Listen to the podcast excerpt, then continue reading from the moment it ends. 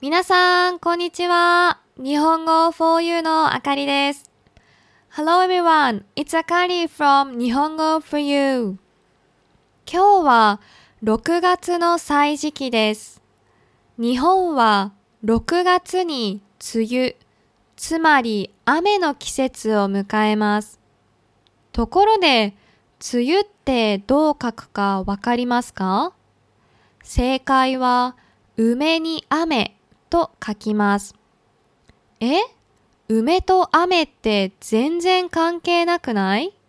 と思いませんでしたか？私も不思議に思ったので調べてみました。梅雨は梅雨とも読むんですが、もともとは他の漢字を使っていたようです。その漢字とはカビなのですが、これはいかにもジメジメした湿っぽい感じがするので、ちょうどその季節に旬を迎える梅に置き換えたんですね。ちなみに、梅雨と読むようになった理由は、植物が雨に濡れている様子を表す梅雨消しという言葉から来ているそうですよ。雨が降ると気分が沈む人もいるかもしれませんが、植物にとってはいい季節です。雨に濡れた美しい花や木を見て楽しんでみませんか Today's episode is about June's list of seasonal customs. Japan will enter Tsuyu, that is to say, the rainy season, in June. By the way, do you know how to write Tsuyu's kanji?